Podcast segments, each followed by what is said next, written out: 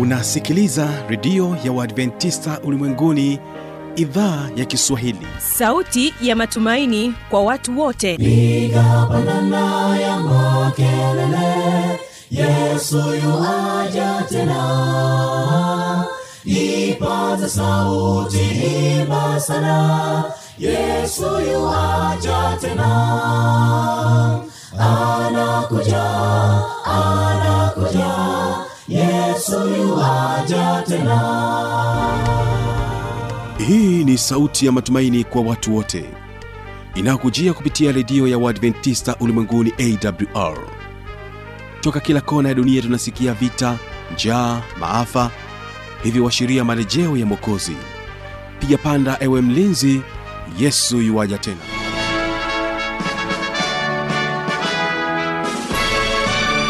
unaendelea kuitegea sikio idhaa ya kiswahili ikikutangazia kupitia masafa mafupi ya mita bendi 25 kutokea morogoro. Msikilizaji unaweza kuungana nami kupitia mornings fm bila kusahau rock fm na vile vile unaweza kuendelea kutupata kupitia kisima fm masafa ya 89.7 kutokea kule nchini kenya na mtandao wetu ni www org hii leo ungana nami mtangazaji wako kibaga mwaipaja ni kukaribisha sana katika kipindi hiki cha biblia ya kujibu. Basi leo hii tutakuwa na waimbaji wa kwaya ya kingongo kutokea dar es salaam ambapo wao watakuja kwako na wimbo unaosema niache niseme. Niacheni niseme niseme. Mungu alivyoniagiza hata wakisema mimi nang'ang'ana. Mungu ni wangu na katika wimbo wa pili tutakuwa nao anointed singers wanakuambia msalabani. Msalabani aliposulubiwa yesu alipoteswa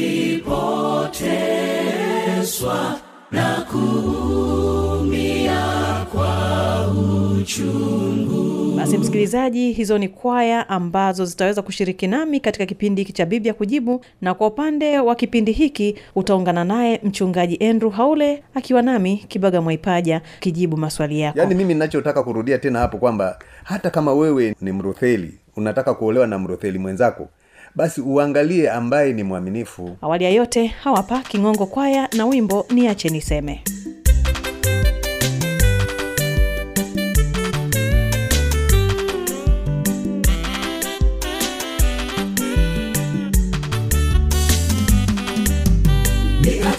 niacheni niseme. Niseme. Mungu alivyoniagiza hata wakisema mimi nang'ang'ana. Mungu ni wangu. Niacheni niseme niseme. Mungu alivyoniagiza hata wakisema mimi nang'ang'ana. Mungu ni wangu. Nataka nitangaze habari njema. Yesu mwana wale kwenye milima kwenye mabonde. Nataka nitangaze habari njema.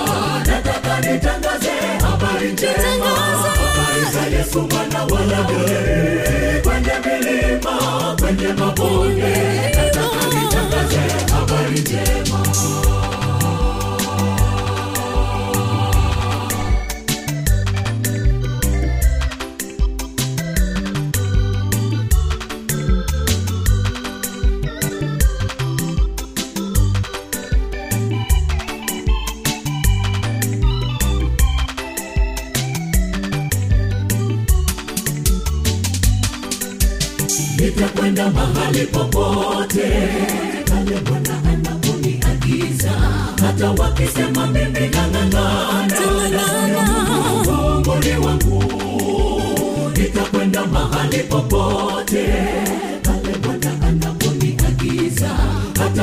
hata mimi nang'ang'ana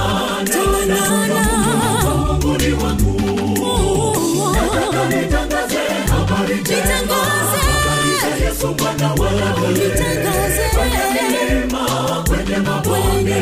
Nataka nitangaze habari njema. Nataka nitangaze habari njema. Za yesu Bwana wale kwenye milima kwenye mabonde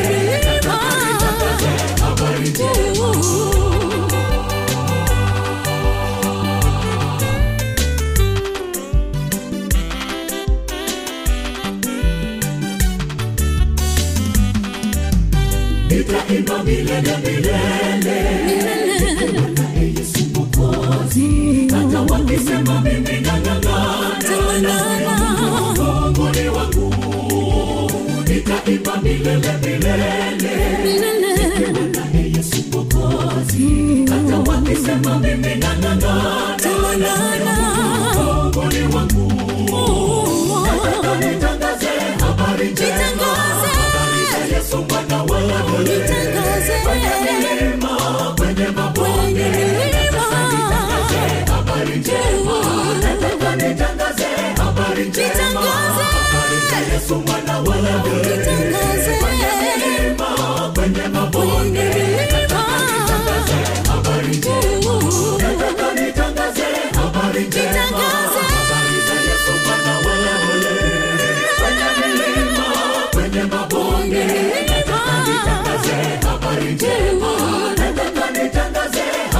habari njema habari za Yesu mwana wa Daudi kwenye milima kwenye mabonde nataka nitangaze habari njema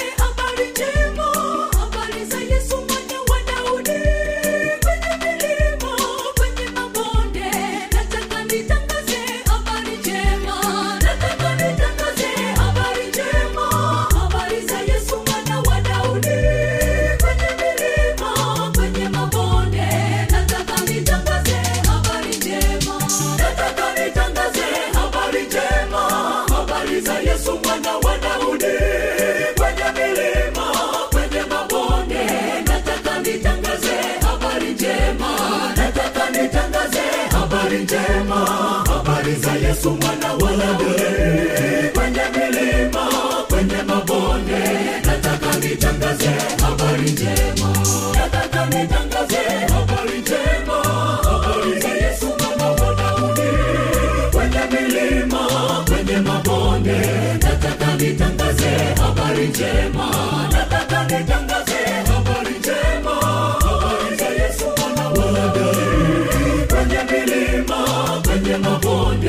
nataka nitangaze habari njema asante sana kingongo. Basi karibu katika kipindi hiki cha biblia kujibu. Tunajibu maswali yako katika kipindi hiki. Tafadhali nenda pamoja nasi.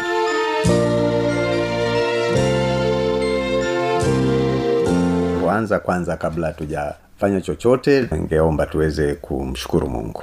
Mungu wetu na baba yetu uliye mbinguni asante kwa ajili ya siku hii ya leo. Naamini kwamba utatutangulia kwa kila jambo na kwa kila neno ni katika jina la mwanao mpendo yesu kristo tunaomba na kushukuru. Amen. Amen. Basi msikilizaji moja kwa moja tunalo swali lake martha sayora kutokea musoma. Anauliza mimi kama mkristo je naruhusiwa kufunga ndoa na mtu wa dhehebu jingine? Mchungaji hili ni swali lake anatamani kufahamu. Na kama sio ruksa kuna madhara gani? Na kama ni ruksa faida ni nini? Karibu mchungaji. Asante sana. Nashukuru sana ndugu mtangazaji kwa kuuliza swali kwa niaba ya msikilizaji. Na kwa ujumla nimeshangaa kuona kwamba hili swali limekuwa likijitokeza mara kwa mara huenda linatatiza watu sana. Lakini kitu kikubwa ni kwamba kama kweli wewe ni mkristo mzuri utaolewa na mtu we, ambaye ni mtu mzuri.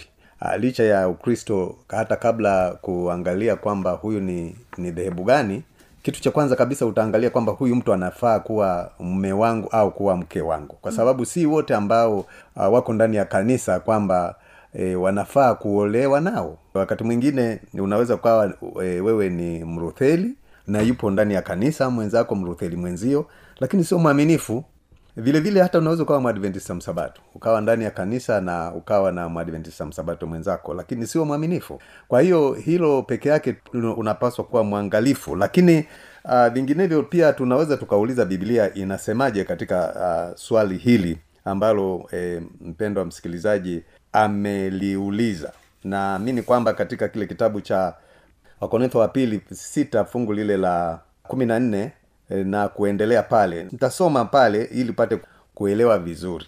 Neno la mungu linasema msifungiwe nira pamoja na wasioamini kwa jinsi isivyo sawasawa. Kwa maana pana urafiki gani kati ya haki na uasi? Tena pana shirika gani kati ya nuru na giza?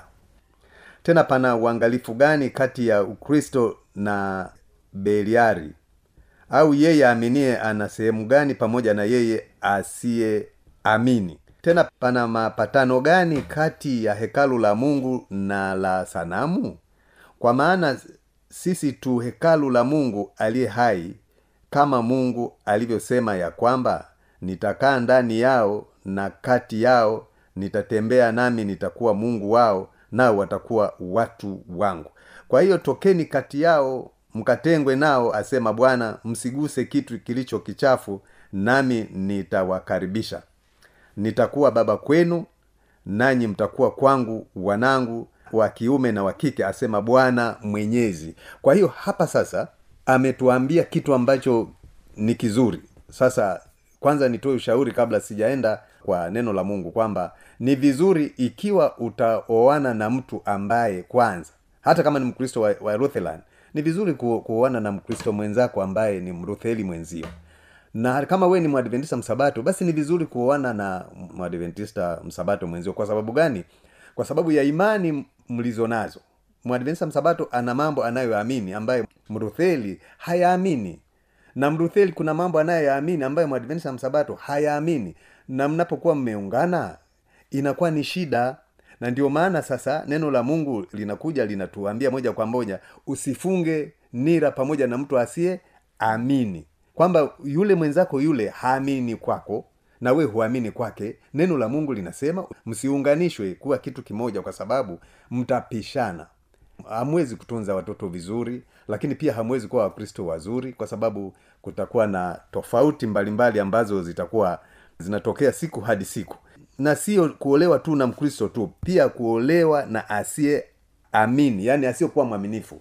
Yaani mimi nachotaka kurudia tena hapo kwamba hata kama wewe ni mrutheli unataka kuolewa na mrutheli mwenzako basi uangalie ambaye ni mwaminifu. Mtu unamwona kabisa huyu sio mwadilifu lakini eti kwa sababu ni mrutheli mwenzako au ni mkatoliki mwenzako unataka kuolewa naye. Kwa hiyo unapaswa kuwa mwangalifu. Tafuta yule ambaye unaona anamcha mungu tafuta yule ambaye unamwona anamheshimu mungu tafuta yule ambaye unaona kwamba kama kuna neno lolote ambalo linahusiana na mungu anaheshimu. Asante sana. Kwa niaba ya msikilizaji tunajua kwamba wakristo wote wanamwamini mungu wa mbinguni. Na hapa tunaambiwa usifungiwe nira na asiyeamini. Tunamwamini nani? Maana kama mungu ni mmoja tunamwamini wote kama sisi wakristo. Lakini kwa nini wasisitize kwamba tusifungiwe nira na wasioamini mimi kama namwamini mungu na yeye mwingine wa dhehebu jingine anamwamini mungu kwa nini tusiunganishwe? Kitu kikubwa ni kwamba pamoja na kwamba wote mnamwamini mungu mm-hmm. lakini ndani ya ya dhehebu kuna mambo tunatofautiana. Kuna tofauti kubwa sana. Kwa mfano kuna dhehebu lingine linaamini kwamba mtu akifa anaenda mbinguni lakini mwingine anaamini kwamba mtu akifa anakuwa kaburini. Dhehebu lingine ni wote ni wakristo naamini kwamba e, kuna sabato na mwingine anaamini hakuna sabato ya kweli. Labda mwingine anaamini kwamba jumapili ni ya kweli. Kwa hiyo kuna vitu viwili ambavyo vinatufanya tu tofautiana katika mazingira ya kuamini kile ambacho unakiamini. Kwa wale ambao kanisa inatoa kibali kwa mfano mwanaume wa kanisa labda la nichukulie labda ruteli aende akawe kwa kanisa lingine labda la roma alafu wafungiwe nila madam mtu wote ni wakristo kwamba wanakosea au tunajaribu kusemaje? Ndio maana tunarudi kwenye biblia ya, mimi sitaenda nje kwa kutoa ushauri lakini biblia inasema usifungiwe nila na mtu asiyefanya nini? Asiyeamini. Asiyeamini nini? Asiyeamini katika lile ambalo liko kwenye neno la mungu. Nilitangulia kusema kwamba wewe ukiwa mkatoliki kuna vitu unavyoviamini ambavyo unaamini kwamba ni vya kweli kabisa. Lakini mimi unayotaka kufunga naye ndoa mimi siviamini. Kwa hiyo hata mkatoliki naye anatakiwa afunge ndoa na mkatoliki mwenzake kama ikiwezekana ili waendane katika vitu vile. Mimi sitaki hapo kugusa imani za watu kwamba ni ipi ya kweli ama ni ipi siyo ya kweli. Lakini ninataka kuona kwamba kama wewe ni mkristo wa kweli basi utasimamia maadili ya hilo dhehebu lako kwamba ukweli wa dhehebu letu linasema hivi. Kwa hiyo mtu asipofanya hivyo huyo sio asiyeamini. Kwa hiyo lazima ulinde vitu kama hivyo ili msije mkagongana. Ndio maana nikasema kwamba hata ikibidi uolewe na mtu ambaye ni wa dhehebu lako. Kama we ni mrutheli ukiolewa na mrutheli mwenzio inakuwa ni vizuri lakini ikatoa tena tahadhari hapo ndani kwamba hata kama ni mrutheli mwenzako angalia aliye mwadilifu usiolewe na mtu yoyote kwa sababu tu ni, ni mrutheli vile vile atakuangusha. Maana mi naamini kuna warutheli wazuri wanaomwamini mungu wanampenda yesu kwa dhati lakini unapoolewa na mtu ambaye sio mwadilifu atakuangusha atakuvuta shati nyuma urudi nyuma usiende mbele. Kwa hiyo ni vizuri hata kama unaolewa na, na mkristo mwenzako au wadhehebu lako lile tizama mwaminifu mwenzako yule unayeona kwamba huyu ni mwadilifu. Lakini eh, hilo ninachotaka kusema kwamba na wewe mwenyewe ujipime kama ni mwaminifu. Maanake huwezi kumpima tu mwenzako uaminifu wa mwenzako wakati wewe mwenyewe sio mwaminifu. Kama wewe ni mwaminifu tafuta anaye mheshimu mungu na kumwogopa mungu kwa kujua kwamba mtakuwa salama na siku moja mtaurithi uzima wa milele. Msikilizaji hayo yalikuwa ni maswali tu ya kujua je kuna athari zozote za mtu wa dhehebu moja kuelewa na mtu wa dhehebu jingine ambao wanatofautiana imani? Lakini kupitia kile ambacho mchungaji amekijibu amesisitiza kubaki kwenye kutofungiwa nira na asiyeamini. Naamini ya kwamba kupitia swali hili itaweza kuwa msaada kwa watu mbalimbali ambao walikuwa wanatamani kufahamu kama hiyo ni sahihi au sio sahihi. Basi msikilizaji tukushukuru sana kwa swali zuri ambalo umetupatia hii leo. Na kwa wakati huu nasoma swali lake ndugu jerome thomas kutokea iringa. Yeye anauliza shetani alitoka wapi na ana umbo gani? Ni kama kuna maswali mawili ndani ya swali hili. Tuanze kufahamu shetani alitoka wapi? Mchungaji. Asante sana mtangazaji kibaga kwa kuuliza swali kwa niaba ya msikilizaji swali ambalo pia linaulizwa na watu wengi. Na si yeye tu hata na mimi niliwahi kujiuliza swali hili kwamba e, tunateseka sasa nani alimuumba huyu huyu ibilisi? Lakini basi baada ya kusoma neno la mungu na kuelewa vizuri nikatambua kwamba mungu yeye hakuwahi kumuumba shetani. Mungu alimuumba malaika mzuri aliyeitwa lusifa na huyu malaika alikuwa amewekwa katika vigezo vyote vya sifa ya uzuri na mungu.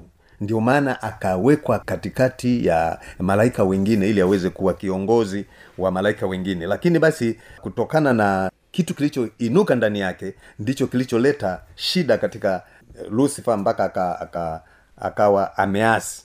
Tunaweza tukasoma neno la mungu ili lipate kutuongoza vizuri katika kile kitabu cha ezekiel 28 fungu lile la 11 aa, na kuendelea pale mpaka 17 anasema tena neno la mungu likanijia kusema mwanadamu umefanya maombolezo mfalme wa tiro umwambie bwana mungu asema hivi wewe wakitia muhuri kipimo umejaa hekima na ukamilifu wa uzuri. Ulikuwa ndani ya eden bustani ya mungu kila jiwe la thamani lilikuwa kifuniko chako.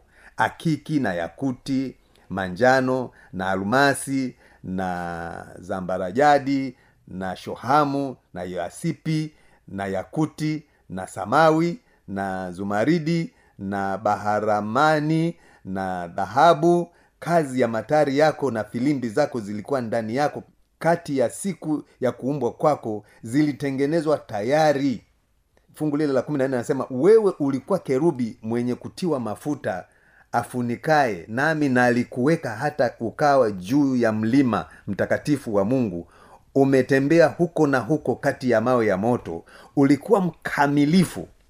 Ona hapo hilo fungu la kumi na tano nasema ulikuwa mkamilifu. Kwa hiyo mungu alimuumba rusfa ambaye alikuwa ni mkamilifu katika njia zako tangu siku ile ulipoumbwa. Hata uovu ulipoonekana ndani yako. Kwa wingi wa uchuuzi wako watu walikujaza udhalimu ndani yako nawe umetenda dhambi kwa sababu hiyo nimekutoa kwa nguvu katika mlima wa mungu kama kitu kilicho najisi nami nimekuangamiza ewe kerubi ufunikaye utoke katika mawe hayo ya moto.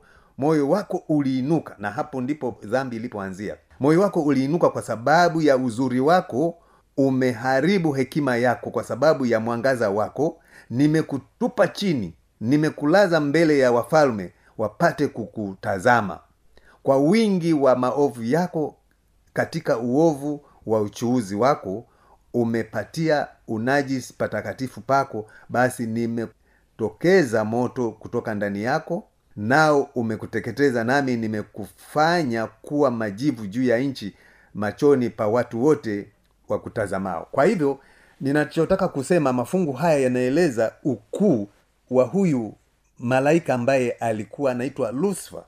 Mungu alimuumba alikuwa ni mtakatifu mwenye uwezo. Mambo mengi yalifanyika yaani ndani ya mwili wake kulikuwa na madini hayo yaliyotajwa akina yakuti sijui eh, zumaridi sijui dhahabu sijui e, almasi vyote vilionekana ndani yake kwa hiyo alikuwa ni mtakatifu mpaka hapo dhambi ilipoonekana ndani yake. Baada ya kuingiwa na hiyo dhambi ndipo yeye jina lile la kuitwa lusifa sasa au ule ukerubi ambao alikuwa amepewa na mungu na utakatifu sasa akaitwa shetani ambaye ni ibilisi. Swali ni kwamba kama mungu alimuumba malaika mzuri wa nuru ambaye ndiyo shetani alimpa kila kitu ambacho kilistahili kwa wakati huo dhambi haikuwepo hilo wazo la dhambi linatoka wapi kama kila kitu kilikuwa kikamilifu na aliviumba kwa kweli vyote vikamilifu?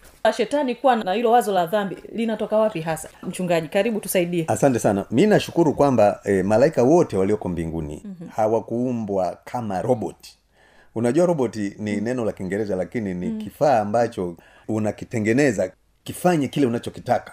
Kwamba hakiwezi kwenda kushoto wala kulia unafanya kile unacho kinafanya kile unachotaka mungu alimuumba e, lucifer pamoja na malaika wengine akawapa na uhuru wa kuchagua. Kwa hivyo hicho kitu ndicho kilichomponza huyu lucifer kwa sababu alichagua kisichofaa. Na unaona jinsi ambavyo hata leo sisi mungu hajatufunga. Mungu ametupa uhuru wa kuchagua. Eidha uchague jema au uchague baya. Huu uhuru ukiutumia vibaya utakufikisha pabaya. Kwa nini mungu ametuacha mpaka leo sisi. Mbona asitufunge na sisi kama robot? Tutii tu. Tuendelee kutii e, mpaka siku ya mwisho. Lakini mungu ametupa uhuru wa kuchagua. Hata malaika wanaposema wametii ni waaminifu. Sio kwa sababu wa, ni wana, wanaitwa waaminifu kwa sababu wamefungwa basi hawana sifa ya uaminifu.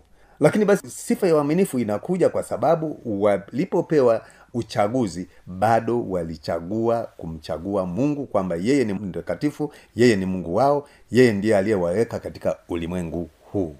Ni kushukuru mchungaji kwa majibu hayo na msikilizaji endelea kuendelea kutafakari na kama unaendelea kuwa na changamoto yote basi tunayo nafasi ya kuendelea kuuliza maswali mbalimbali mbali kupitia kipindi hiki cha biblia ya kujibu.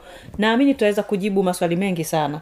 Na sasa tuangalie katika bii yake. Anatamani kufahamu. Je huyo shetani ana umbo gani? Je ni yule mwenye mapembe au anaonekanaje hasa kwa umbo lake? Mchungaji hapa napo twatamani kufahamana haya mengine sasa kwamba uhuru umetuponza tukachagua tunachokitaka ndio maana huyu shetani akaingia kwenye dhambi. Lakini sasa huyu shetani ana umbo gani hasa kwa sasa? Asante sana. Ndugu mtangazaji kwa niaba ya msikilizaji umeuliza swali zuri ambalo kwa kweli limekuwa likiulizwa pia. Mm-hmm. na limekuwa likiwaponza watu wengi kwa sababu wameponzeka kwa sababu ya kudhani kwamba shetani yeye ana mapembe shetani yeye ana umbo la nyoka shetani yeye ni dude la kutisha lina meno yametokeza.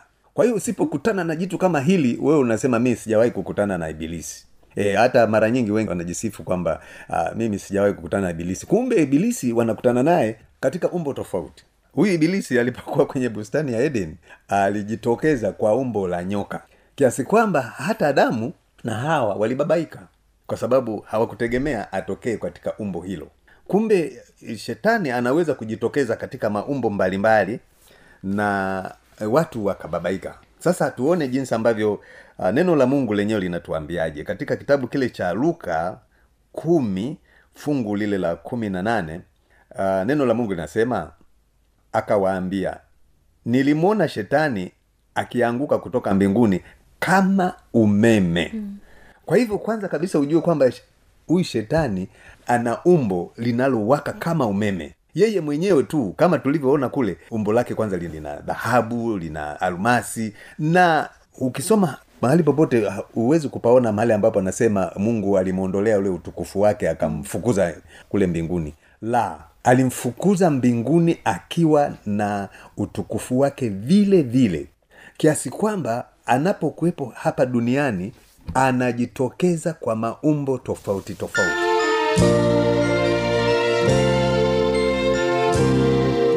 kufikia hapo ndio tamati ya kipindi hiki cha biblia. Kujibu ni kukaribisha tuweze kwa sote katika kipindi kijacho. Kesho ni mafundisho makuu. Kwa maswali maoni au changamoto anwani hii hapa ya kuniandikia. Anakuja anakuja. Yesu yuwaja tena. Na hii ni awr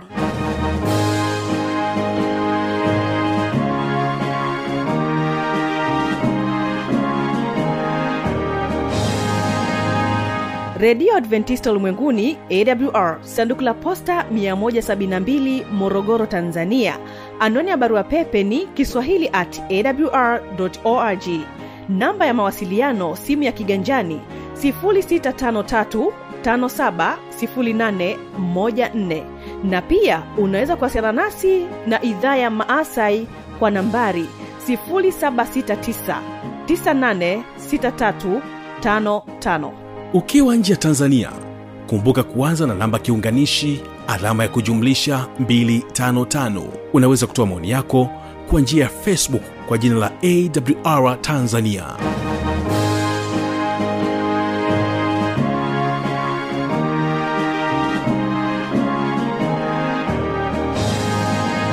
Basi hawapa anointed singers aliposulubiwa Yesu